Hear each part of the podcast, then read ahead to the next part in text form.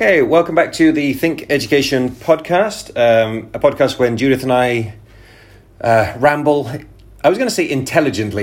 intelligibly perhaps sometimes about all things higher education. Yeah, there's a fine line between intelligent and intelligent. Yes, so somewhere in the middle. And today we're going to talk about a recent trip that Judith made, which obviously has been referenced in previous podcasts, and sort of more broadly, you know, work trips within academia. Some of them are conferences, some of them are conference adjacent, some of them are pure meetings, some of them are, you know, somewhere in the social, you know, partnership space. But you are now safely returned from. It's been a while, right, since you've been to China. I mean, this is a trip that's not done in a while, right? That's right, yeah. So just recently, that last weekend, got back from China on the first trip that certainly I've taken to China since before lockdown. So that would have been 2019. And I literally have to look at the date on computers and places now to remind myself that this was 4 years ago. And actually, with regard to the delegation, exactly the same thing. It was so Lena Shee obviously was talking about it in the podcast that we had with her, and this was a delegation that involved 20 universities across the UK, visiting two sites in China, flying into Beijing, and then via train, we can come on to that in a moment, down to Shanghai, and then a couple of days there. Yeah, so the first time that there's been a delegation of that size and that level of seniority to China from the UK since before lockdown, mostly made up of vice chancellors and deputy vice chancellors, pro vice chancellors, and then colleagues from Universities UK, International, UKRI, and of course the British Council, who are sort of leading on it all. So it was certainly an interesting experience. You know, I know, Chris, that you've also recently had the joys of intercontinental travel. And on the one hand, the whole practical aspect of it, the travel side of it, on the one hand, I felt as though it had been a long, long time, and I was trying to remember the kind of things that one is meant to do and not meant to do, and, you know, did I accidentally pack an umbrella in my suitcase, which means they're going to unpack everything, or, you know, something like that. And on the other hand, it was like I'd never been away, and some bits of it were very similar to what happened in the past, but others, you know, there were certainly quite a few differences, and some differences actually, I think, for the best, you know, for the better. So yeah, it was certainly an experience, and the whole process, that whole travel process. Not only then the sort of practical aspects of what you're doing, but then while you're going, you know, what are you going to do when you're there? What are the activities that are taking place when you're there, and how are you maximising those, and how maybe we're doing some things differently now to the way in which we were doing them before. And we potentially could have had a chat about this when I got back last week, but that would have been even more incoherent than it will be today. Because what I certainly find, as I'm getting older, is that if every year I get older, it seems to take me a day longer to get over what was and can be, you know, quite a long trip. I mean, just one of these trips, certainly coming out of Shanghai back to the UK, I nearly always go via Schiphol, not only for the shops, but largely for the shops, it has to be said, but the fact that they are blisteringly efficient. But because of the current political climate as well, you know, there's certain routes that you can't fly over. And the first flight was 13 hours and 45 minutes. Mm-hmm. And that is, Well, that's 13 hours and 45 minutes. Not a long time. It is 13 hours and 45 minutes, but it's a long time to be in a plane. Yeah. You know? So there were those. So it was, as I say, so it was interesting in that, you know, it felt as though never been away. Here we are again. And then on the other hand, it was like, this is different. And I do think, and I don't know whether you found this, maybe to talk initially, Chris, before we get into something that might be slightly more in depth and to do with our day jobs, but just sort of practicalities of it, because I know you've recently as well come to the UK, haven't you, from Dubai, and I don't know whether you found, did you find it, you know, different experience to certainly sort of pre-lockdown? Yeah, I mean, I think I had a similar response to you, that, you know, you and I, like many of our colleagues in universities around the world, we've been fortunate enough in the past to have travelled extensively, right? And obviously there's a conversation which we had when we were talking to Nigel Healy, you know, about the practicality versus the good of that, right? You know, but that aside for now, you know, we've been fortunate enough to experience travel and to be able to sort of, you know, visit new places and repeat visit and meet new people. And yeah, there was sort of just a way of traveling, you know, pack the same things. You know, I used to sit in the same seat in the same cafe in KL Airport every time I flew. Like, it was just became a very routine type of a deal. And I think the break for the pandemic took away some of the, I'm not going to say glamour, but some of the, it made it more of a grind. So travel now it's obviously a product of getting older, right? It just seems harder. My UK trip actually wasn't too bad, but I flew to Tashkent in Uzbekistan in early July, and it was to go out and visit Westminster International University of Tashkent, a university I have a long relationship with. I was an external examiner for them for many years. I'm always very happy to go back. I have colleagues that I haven't seen since pre-pandemic, and I was invited to go out and give a talk at a ministry-run and organised conference, and I was, you know, very happy to do so. But I had a commitment to my own job here in Dubai on the Thursday and the Saturday, and so they managed to fly me in literally for the Friday. But that meant leaving Dubai at something like 1 a.m. to land at 5 a.m. in Tashkent, to start work at the conference at 9, to finish the conference, then to go back to the hotel to leave Tashkent at 3 in the morning, to land in Dubai at 7, to get to work for 9. And yeah, it was brutal. It was absolutely brutal. And sometimes I actually much prefer longer flights. I always used to think, if I'm on the plane less time than it's taken me to get to the airport and get from the airport to my destination, it doesn't seem right. So I like the 15-hour flights. I used to like, because I'd just sleep. Now, I'm like, squeezing. I mean, I'm not excessively tall, but I'm, you know, relatively tall, and squeezing into economy seats is, you know, it loses some of its appeal after a while. The destination, I love. Yes. I love getting there. I'm just, you know, less enamoured by the middle bit, which I think I used to just treat as, maybe just didn't even think about it, right? It was just sort of routine that went by. It's funny because, I mean, I don't mind the security checks. I don't mind any of these things. Like, they're all, I understand the purpose of all of them. Sometimes there's sort of redundancy built in, it seems, but, you know, I don't particularly have any issue with it. Remember all those EasyJet flights I used to take at university that, you know, took off at 2 in the morning and landed at 6, and you think, I'm going to take those because it'll give me the extra day. And now, like, that extra day, I'm going to be asleep. Yes. But it's funny because I remember in KL having to repeatedly doing a day of work in KL, going home.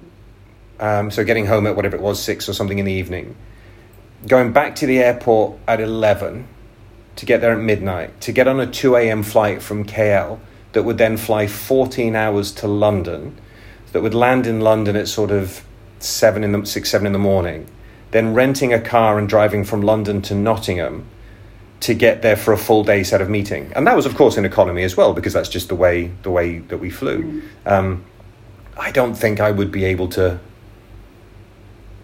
And clearly, whatever I was saying in those meetings by the end of the day and the 17th cup of coffee was completely, you know, just garbled. You're sitting there nodding and going, if I keep nodding anymore, I'm literally going to fall over. And everybody you meet says, well, you know, would you like a cup of coffee? Like, this is number 17. My heart's going to break. Like, I need to... Can we take a walk around the lake? That would probably do me more good. I mean, presumably your China trip was fairly full on, right? It was a fairly full agenda. It was. Absolutely. And we're just going through the delights now of typing up the scribbled notes that I took through each part of it. It was. And I think one thing that really struck me, though, this time about flying, and I suppose the thing is, it was the first time I'd flown this distance since lockdown. I've been to the Middle East, I've been to Saudi, and I've been to Europe. But so I also, I suppose, I was anticipating it was going to be different. I was expecting it to be different. If it hadn't been different, I think I'd have been a bit more surprised. So as I was expecting that part of it to be different, but also I think I was expecting and hoping, and in many ways it's happened, that the trip itself would be something where we made absolutely the most of every minute that we were there, you know, either together as a group. One of the great things actually about these kind of delegations is that you really bond well together as a group as well, because you seem to spend a significant amount of time together, mostly because, you know, you do want to be arriving places in the morning or very late at night so that you can have a full day the next day and then do your travelling. So you're probably spending 17 or 18 hours a day, it feels like, all together. So there's that aspect of it, that actually people you're going with, you know, from your own country, from your own sector, you learn from and you share things with. But of course, then when you're going somewhere, in this case for myself, you know, China, that you're making sure that you're spending, you know, the amount of time that you need to be and want to be and can be with the partners, potential partners that you've got there. And that, I think, was very good. We did have, it was a full-on set of meetings in Beijing, from symposia with other academic institutions or colleagues from business or people from the Ministry of Education, the various agencies you've got out there like CSCSE and others, and of course our own you know, Consul General, etc. To visits to institutions. So when we were in Shanghai, for example, you know, we visited Shanghai Jiao Tong, we went to the Shanghai Theatre Academy, and I think what happened with that as well was, because we were all expecting things also to be a little bit more different, to be ensuring that we could maximise the opportunity that we got, that there were some times when probably we would have liked to have had a little bit more time to spend just chatting as well, water cooler moments to the people that are there. Because sometimes in your efforts to make sure that you're maximising every second of the day, you can forget to sort of schedule in, well, for this hour, you know what, we're not actually going to put exactly what you might be discussing in this hour, because you're all together, you're all people that are in the same sphere of work, just have a chat, see where it goes, you know. And I think probably we could have done a little bit more of that on reflection. But certainly, though, it was an absolutely superb trip, and you know, you couldn't fault the teams that organised it. Did massively well, but it was something that then, like we were saying, with the conversation we had with Nigel Healy, I think we were all, for most of the time, were very mindful of the fact that we wanted to be making sure we're making the most of it, because we had all got on planes and flown, you know, and we had used that, you know, that sort of that technology to get somewhere instead of using Zoom or instead of using, you know, the different platforms that you can there. So we really wanted to make the most of being face to face with people and having the experiences that you have, you know. So certainly what I always try and do, where I'd say wherever I am, not exactly, not 100% wherever I am, because obviously one has to sometimes be a little bit more careful, but, you know, to get out there, have a little walk around places as well, just experience the feel of a place. And that, I think, was something that we were all more mindful of this time than probably we had been previously, when all of us were the kind of people like you and I who did a lot of travelling before, you know, for very valid reasons, but probably didn't stop to always think about making sure that we made the most of everything. And actually, when we had an alumni event and dinner in Shanghai, and I hosted a short panel presentation. You know, it was one of those dinners where you have different things happening at different points. So, you know, we had the speeches at the beginning from the director of the British Council, etc., and then there was a musical interlude before the pudding, and we, I suppose, for want of a better phrase, were the entertainment after the starter and before the main course. And so I hosted a panel with some colleagues from the delegation, but also from people who were in Shanghai, and we talked about, it was one of the things we talked about as well. We talked about the importance and the benefits that one can get from mobility and from visiting somewhere, from staying somewhere, and sometimes, you know, you will have probably had this yourself, Chris. Did you think, you know, 20 years ago that when you started visiting or overseas or going to places overseas, you'd end up spending more of your time living overseas than back in the UK? And indeed, where does overseas then start to become? Yeah. Your home, isn't it? It's where you are. So we had that kind of conversation, but we were all much more mindful of sort of cherishing the moment that we've got, that we were all there together, slightly more socially distanced, again, I would say, than we would have been previously. You know, there was a lot more of that took place, which can sometimes be very welcome, depending on the countries and the regions that you are visiting. A little bit more social distance doesn't always hurt. But you know, there were some of those practicalities that were a little bit different. But I think people were just making the most of that kind of interaction that we were having, and that's why, I mean, when I go, I always obviously we all make notes and things, don't we, when we're travelling and when we're in our meetings and things like that. But I also try and make those kind of reflective notes when I go away as well, just how I'm feeling at certain points and what I'm getting out of it, because I think that is important. And certainly I found at a certain point in my career, when I was doing a massive amount of travelling and being responsible for overseas campuses, and that, I think I lost. I can't quite work out how to articulate it. I was still enjoying it, but I don't think I appreciated it. I didn't appreciate the travel side of it and what I was doing when I got somewhere. I almost just saw it as an extension of the conversation I might have just been having, you know, 10 hours previously, you know, in the institution I'd just come from. And I didn't always just stop and stand there and look around and think, goodness me, you know what, I'm in a different country experiencing a different culture here. Mm-hmm.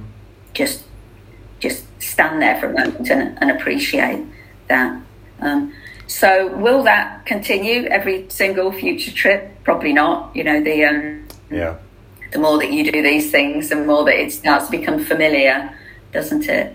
But it certainly was, one of those trips that, and of course you've got the seniority of the people that are there as well. If you've decided to basically take very nearly one week out of your work, you know, back in, for us in the UK, to go somewhere else, and you've got to make sure that you're making the most of that time. And indeed, everybody has, and the people that were there. I mean, when we visited Shanghai Jiao Tong, for example, you know, there was a significant number of colleagues there, from the most senior level to, you know, presentations from academic staff, from students, and they spent, you know, several hours with us. We arrived there first thing. Well, as first thing as you can do when you have to get to somewhere in Shanghai. Yep. And you don't want to get up at 3 in the morning on a coach, you know. So it basically takes you 2 hours to get anywhere, doesn't it? It doesn't really matter where you're going. It's going to at least take you that. Yep. But then we had all these presentations, you know. We had a great discussion there. We had lunch with them. We had more discussion over lunch, and I think that was much more proactive. But you know, they got busy lives. They've got a lot of things that they were doing, and they took the time out to share that with us. And probably we did. We made the most of those, or more of those interactions than we might have previously. Yeah. And that's one of the things I think that is of a benefit when we're starting to travel a lot more. Yeah, I mean, it's really interesting to hear this. I mean, some of it I was sort of assuming would be the case, right? You know, based on exactly as we said before, you know, that making the most of things, even if it's not the environmental agenda that's, you know, first, it might just be that, well, I've got a workload at home, and so, you know, if I'm going to be away, you know, it's got to be value added, etc. But I'm interested because I've never been on a senior level delegation like this, so I have no frame of reference. I've got all these sort of different, you know, potential scenarios in my head, you know, because you're there representing obviously an individual institution with, as most institutions have, multiple priorities and agendas, sort of, you know, sometimes competing, but sometimes in sort of collaboration. But you're also representing the UK sector, right? In your case, and so I was wondering, you know, how does that play out from a sort of dynamics perspective on the plane? You know, are there individual agendas that people don't talk about? Is there sort of a competitive element? Is there a collaborative element? You know, is it sort of you represent the UK and then you talk to partners on an individual basis, in which case it's done more on a one-to-one? Like, how does it practically? Oh, actually, I suppose from a start, how did you? I don't know how it works. Are you nominated to be part of a delegation? Are you selected to be part of a delegation? I mean, how does that bit work? And then I think some things do depend in terms of the sort of the people who take part. So usually, you know, I think for certainly these senior level delegations, if they come through the British Council or Universities UK and all Universities UK, because often they do things together. They'll put out a call and they'll say, you know, we're bringing together this level of delegation, right. So it's got to be these people, because those, you know, people in my position, as you say, you know, explaining the kind of things that we're doing, we'll have different types of conversations with equivalent people in the institutions overseas than others will. They're not. There's nothing right. There's nothing wrong. There's nothing better. There's nothing worse. It's just. The different, it means that your agendas can focus on different things, doesn't it? So usually they'll set what that level is, and they then themselves will say, well, look, we can't have every single 140 institutions coming along, obviously. So, you know, we've got X number, and on the one hand, first come, first served. On the other hand, as well, you know, we need to be able to match the kind of people that we've got and the kind of institutions that we've got. And I think actually that worked very well this time too. So you've got a real mixture of institutions. They Universities UK and the British Council are very good at ensuring that we've got people from Wales, from Scotland and from England as well in particular, and from Ireland if possible. And so they like to geographically have a spread of institutions and different types of institutions. So those that may have a strong research focus, you know, and institutions such as mine with Swansea University, you know, and ones that might be in the top 25 in the UK, etc. And to those that might be small institutions that focus on one thing, you know, so maybe only have 1 or 2,000 students to post 92. So lots of different types who will have different strengths to bring. And also in many countries, you know, comparable institutions. So you can be buddied up with the institutions there. So in terms of the selection, obviously you put yourself forward, and I think as part of that you need to be able to articulate how you're going to you know, respond during it, what you're going to be doing, what you think the focus should be. And then picking up your point, the fact that, yes, you do come from an institution, certain institution, you know, but actually you're there representing the whole sector. And indeed, you're bringing all of the experiences that you've had in the past. And so what it isn't about is only talking about your institution. Right. That, I think, is something that, you know, even actually as a group, you know, if you want to gel as a group, of course you're there to give some examples from your own institution. It's not that you never talk about what you're doing, but it isn't one big long advertisement for where you're working. You know, there's an element of the kind of things you might want to share, but if there are things that you can share from other experiences and, you know, and other things that you can talk about that maybe you're not doing at your institution but other people are, then you know, it's, I think there's that strong sort of collegiate aspect to it. And it is interesting, and I've been on a number of these now, and I honestly can say, I think in all of them I've been, the vast majority, and I'm talking like if there are 20 people, 19 out of the 20 will go with that frame of mind, with it being, yes, I am here, but on behalf of my institution, I need to get something out of it for my institution. Otherwise, you know, why am I coming? But actually, it is also a group, a team, a collaborative effort. I think I've only had one or two people over the years, and some of them that haven't behaved like that. And very quickly, they sort of separate themselves from the group. Interesting. You see what I mean? If somebody is only ever there and sitting next to you to ask you questions about your institution, you know, along the lines of, so what was your undergraduate intake like this year? And what are you looking to do in Latin America now? And never offer anything themselves. Then after about a couple of hours of that, everybody knows that that's what that individual's doing, and it's tiresome, I think, to say the least.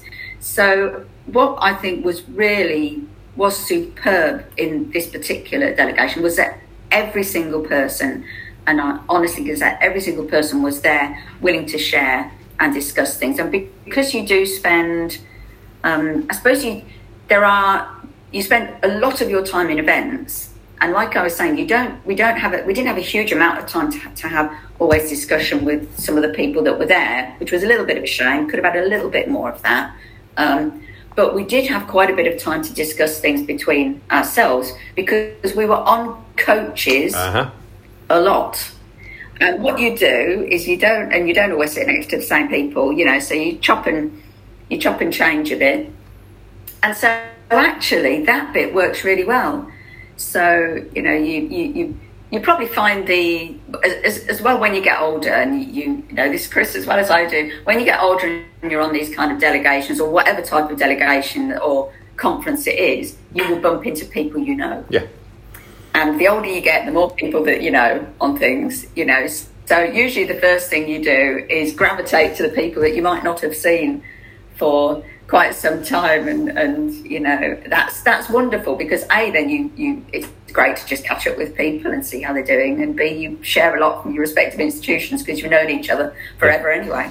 So for example, just one of them for this one, you know, I met David Law, who I hadn't seen for quite a few years. And we first met when I was at University of Birmingham, and I started there in the early 90s. And David was at the University of Warwick. And then I went to Leeds, and he went to Edge Hill. And then we went to all different places. And we often used to do little presentations together, and because he was heading up international teams as well as being part of the registry, even though his background is in his history, as a history professor. And it was wonderful seeing him. I hadn't seen him for years. So, you know, it was a great opportunity. He's now at Keele, doing some work in particular, sort of more like a special advisor role to the Vice Chancellor there, particularly looking at China. And of course, I'm at Swansea University. So, and there were a lot of people like that, people who hadn't seen each other for years. I met Andrea Nolan, who I first met when she was the Pro-Vice Chancellor responsible for what seemed absolutely everything, including international, at University of Glasgow, and has been, of course, for many years now, the the Vice Chancellor at Edinburgh Napier University. So it was great meeting people that you know, and then of course there was lots of people that you don't know, including colleagues from the British Council, University UK, UKRI, and other agencies that you chat to and you share things with. And so you come back as well with a wealth of knowledge, not only with regard to what you might have been wanting to do or trying to do with any partnership development or interactions with the country that you're going to itself, but also with people across your own delegation. And finally, your question around openness. I think the level of openness directly correlates to how tired you are and how many hours you've been together. Yeah. So it's probably safe to say that by the time we'd all got into Shanghai, following our 5-hour train journey that started at 6 p.m. in Beijing, because we'd had a full day in Beijing as well, starting in the morning with a symposium and then meetings, and then we'd split, and some of us met some agents and some international school leaders, and others met some of the funding agencies, and then we all went down to Shanghai, and then we all piled into a different coach, at least a Shanghai coach as opposed to a Beijing coach, to go to the hotel there. So by the time we were all checked in, I think it was about 1:30, 1:00, and then you're up again the next morning about 7:30 past 7 to all start again. So if you didn't chat and get to know each other on that train journey, then it would be a very long journey indeed. But it is great because people do. Of course, you won't be betraying any confidences from your institution, sure, and everything that are confidential for all of us for our institutions that you wouldn't share with anybody, But it is about that learning, and I suppose what you do realise, therefore, is that that collaboration and that partnership starts at home, how you behave and how you work with each other, and then transfers to anything international as well. And I believe, although it would be interesting maybe to ask, I've got several people who would like to come and join us on the podcasts from that trip, including some brilliant colleagues over in China, which will be really good to have them on. It would be nice probably to ask them at a certain point, or some colleagues, what kind of feel do they get? Because I would imagine you've got a group there that are talking about their own institutions, and maybe then, somebody will say something in one institution, and, we've got a brilliant medical school, for example, and, if there's we might get buddied up with somebody else, or somebody will give a presentation there, and it'll be like, oh, yeah, great, I'll come and talk to you about that. Other institutions won't have a medical school, so of course they're not going to talk to them about it because they don't have one. So there will be some aspects like that, but it'd be interesting to see what they think about, and whether they get that feel that it is something that is a very collaborative joint venture from across the UK, because certainly I did feel like that this time. It's interesting, isn't it? I've not been on a delegation like this, but I've been to many conferences, and it's the same sort of timetabling issue where it's everybody's trying to maximise the time of everything and everybody that's involved, and so naturally there are multiple, and the bigger conferences get, there's also concurrent sessions and activities, in which case you're then by very the nature of the timetabling selecting certain things over others. It is always interesting though that the as you said, that sort of space or the time to just chat, and which obviously in conferences is usually the coffee breaks or whatever it might be. But it's kind of, you feel like from a timetable perspective, well, if we just put, this is an hour of chatting, well, that looks like wasted hour, right? That's not, we've not filled that with anything, really proper that we can measure. Exactly. And yet, no, and to be fair, some people will just go back to their hotel room and sit in a quiet, dark room and you relax for an hour after the busy day. But it is interesting that, and we talked about this in our conference episode, that it's those spaces away from, say, the formal presentations, or away from even sometimes from the panels, where people, it's not about letting your guard down, but it's about having, as you say, more frank conversations that may very well lead to something. It is. Yeah, it's interesting. And that actually that end of that sentence is the point, isn't it? That you say it might lead to something that where you hadn't anticipated that, because what you're not doing is you're not presenting something, you're not going with a question that then you're going to try and give an answer to. You're just having a chat.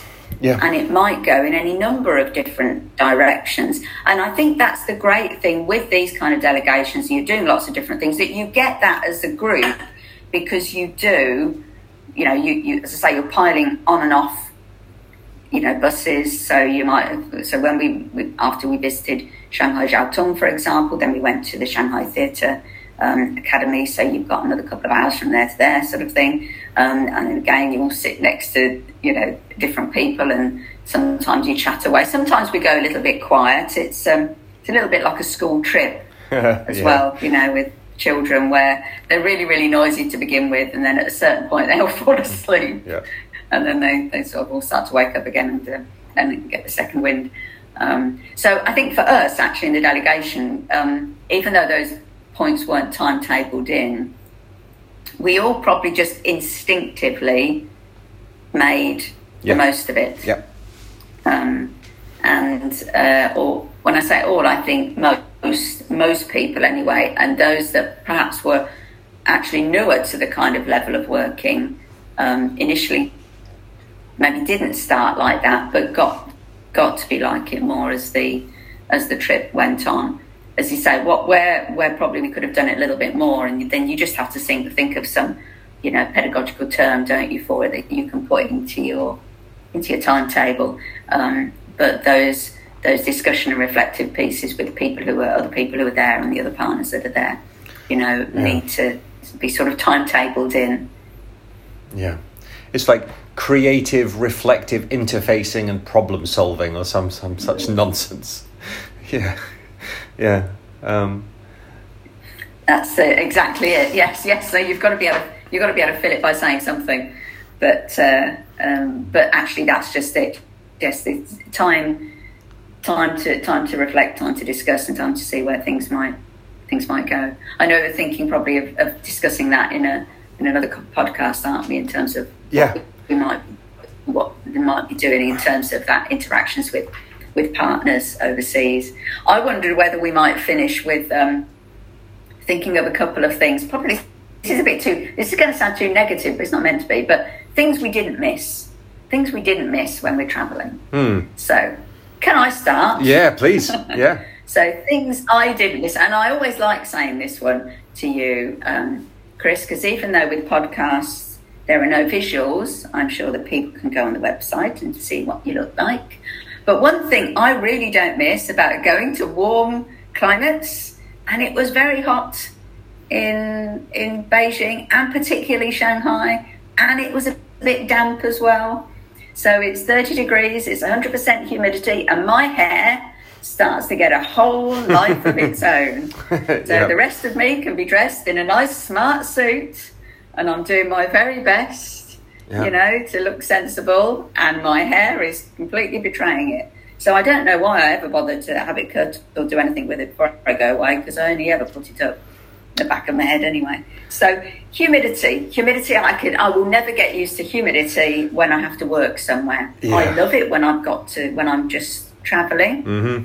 Now, Chris, I mean, I would imagine unless the beard just starts to go wild. Yeah, you know, no, that might not be. That's not no. List, that's not so much for me a problem. No, although I have foolishly in many countries, Asian countries, African countries, Middle Eastern countries, and indeed to some extent European countries, walked around wearing a full suit in absolute stupid hot weather because that's the I don't know the image, the I don't know, right? That's the tradition. That's what I'm not sure. Just what we do. And, you know, sitting in a room talking to a colleague, whether it was in Malaysia and they're wearing a batik shirt, or whether it's in Ghana, and you sort of get, and you're thinking, why am I dressed like this when everybody else looks so much more comfortable? And I mean, sometimes it's not a uniquely English thing, but it is an English thing about, you know, this is the image of what it is. And realistically, the image is, some sweaty, uncomfortable looking white guy who could be better served in a short sleeve shirt. Yes. That's the image. Yes. But no, I mean, I think humidity, obviously I've spent the last, whatever it is, 16, 17 years in humid countries. It's finally dipped now in Dubai. Yes. We're finally at just sort of mid-30s, but a lot less humidity. But no, it's... and it's a very real part of travel, because I used to get that when I was in Malaysia, and I used to go back to the UK campus in Nottingham, and my body didn't adapt very well to central heating. So because obviously we all almost every room everywhere in KL, certainly of a business perspective, was AC'd. So you got used to that type of thing. And then I'd go back to England, and it would be a different type of humid, and it would be sort of close weather, and then and I found that, particularly sitting in meetings, just, you know, I'm wearing a jumper and a scarf because I'm cold, and now the central heating's on, and I'm sort of, you know, you're feeling like you're sweating and you're tired. And I think that's an interesting part about travel, that it's not a bad thing to be uncomfortable when you travel, because I think it gives you a sense of, you know, what it's like for other people when they're in your country. Like, that's a sort of a unifying factor, absolutely. Right? But when you are trying to get work done, or you're trying to at least hear what people are saying, right? You're actually trying to engage and be present in the moment. And you've got off a 14-hour flight, and your body temperature is either up or down depending on which country you're in, and you know you're surviving on coffee, and everybody that you're talking to is excited and interested, and it's the 17th idea, and you think, I'm not sure I even know what's going on. Like, I don't, you know, what is happening? Yes, I just blanked out at that moment. Yeah. I'm sure there was a conversation that had been had over the last 20 minutes, but for the life of me, if you asked me to repeat it, I couldn't. Please just make sure I haven't agreed to anything. Please, I didn't agree to anything. I'm going to get into trouble for back when I get back home. So that, I think that's a great one, humidity. I don't miss the... So one of the things that was always very... common when I was traveling from a branch campus in Malaysia to the home campus in the UK was the fact that was never a real break, in the sense that I guess maybe the delegation was, you know, and so it was a case of not only are you trying to balance what you're doing on the trip, it's also with your work at home. And because of the time difference in that case, which was 8 hours, you know, it's kind of a 24-hour cycle. And so a little bit like, and we talked about with the conferences, where, you know, when you're physically at a conference, if you can just fully engage, that's maybe better than when you're doing it online, because it's carving out that time to be fully present somewhere. Looking back on it, very much ties in with what you were saying about this delegation, that it's that be in the moment, you know, take the value, you know, really get what you can out of it, and justify the experience, both professionally but also personally. I don't miss that, where you can't, you know, you're trying to juggle, you know, multiple things at the same time. And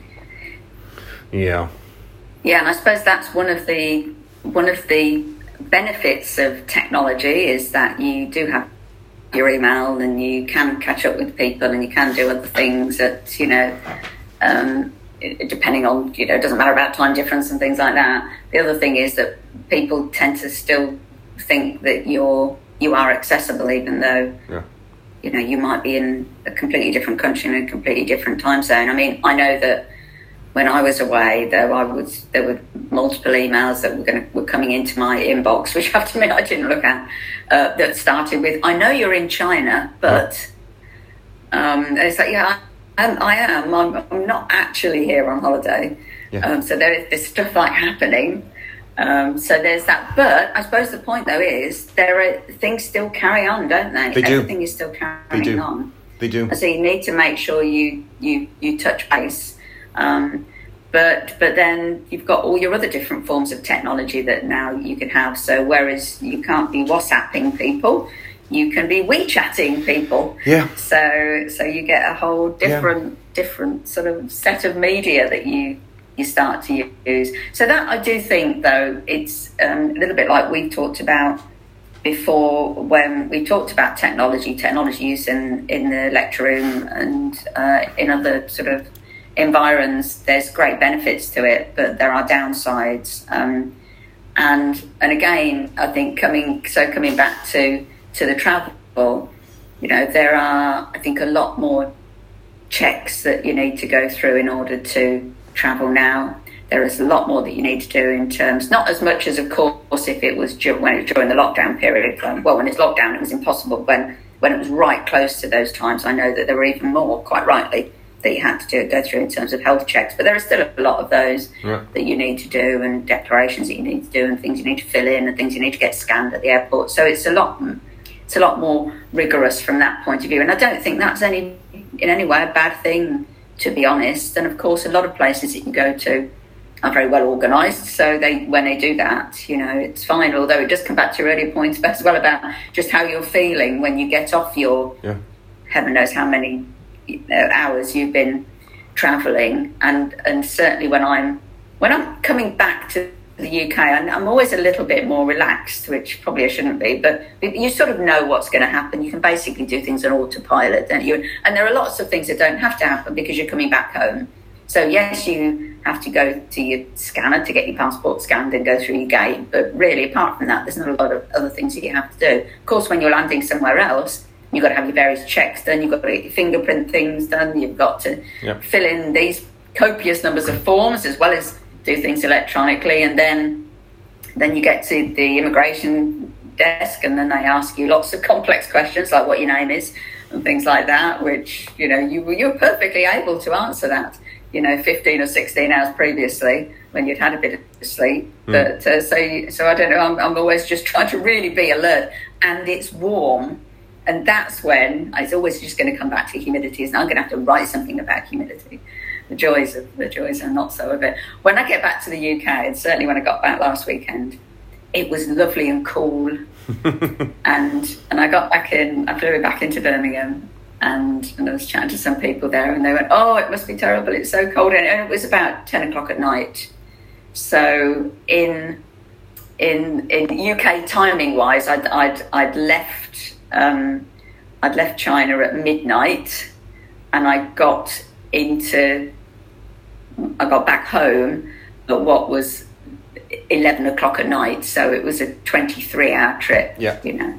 But the bit, therefore, when I landed in Birmingham, and it was cool, it wasn't raining, which is nice, but it was cool. It was cool, you know, it was about 7 or 8 degrees, and it was just lovely, because it kept me awake. Yeah. I was like thinking, oh, this is marvellous, and people are looking going, are you mad? Yeah. Why are you thinking? I said, because when it's the other way around, and you've been travelling a long time, and you've got to do complex stuff and fill in things like your name, and you really would rather you could give it to somebody else to do, but you can't, because it's got to be you.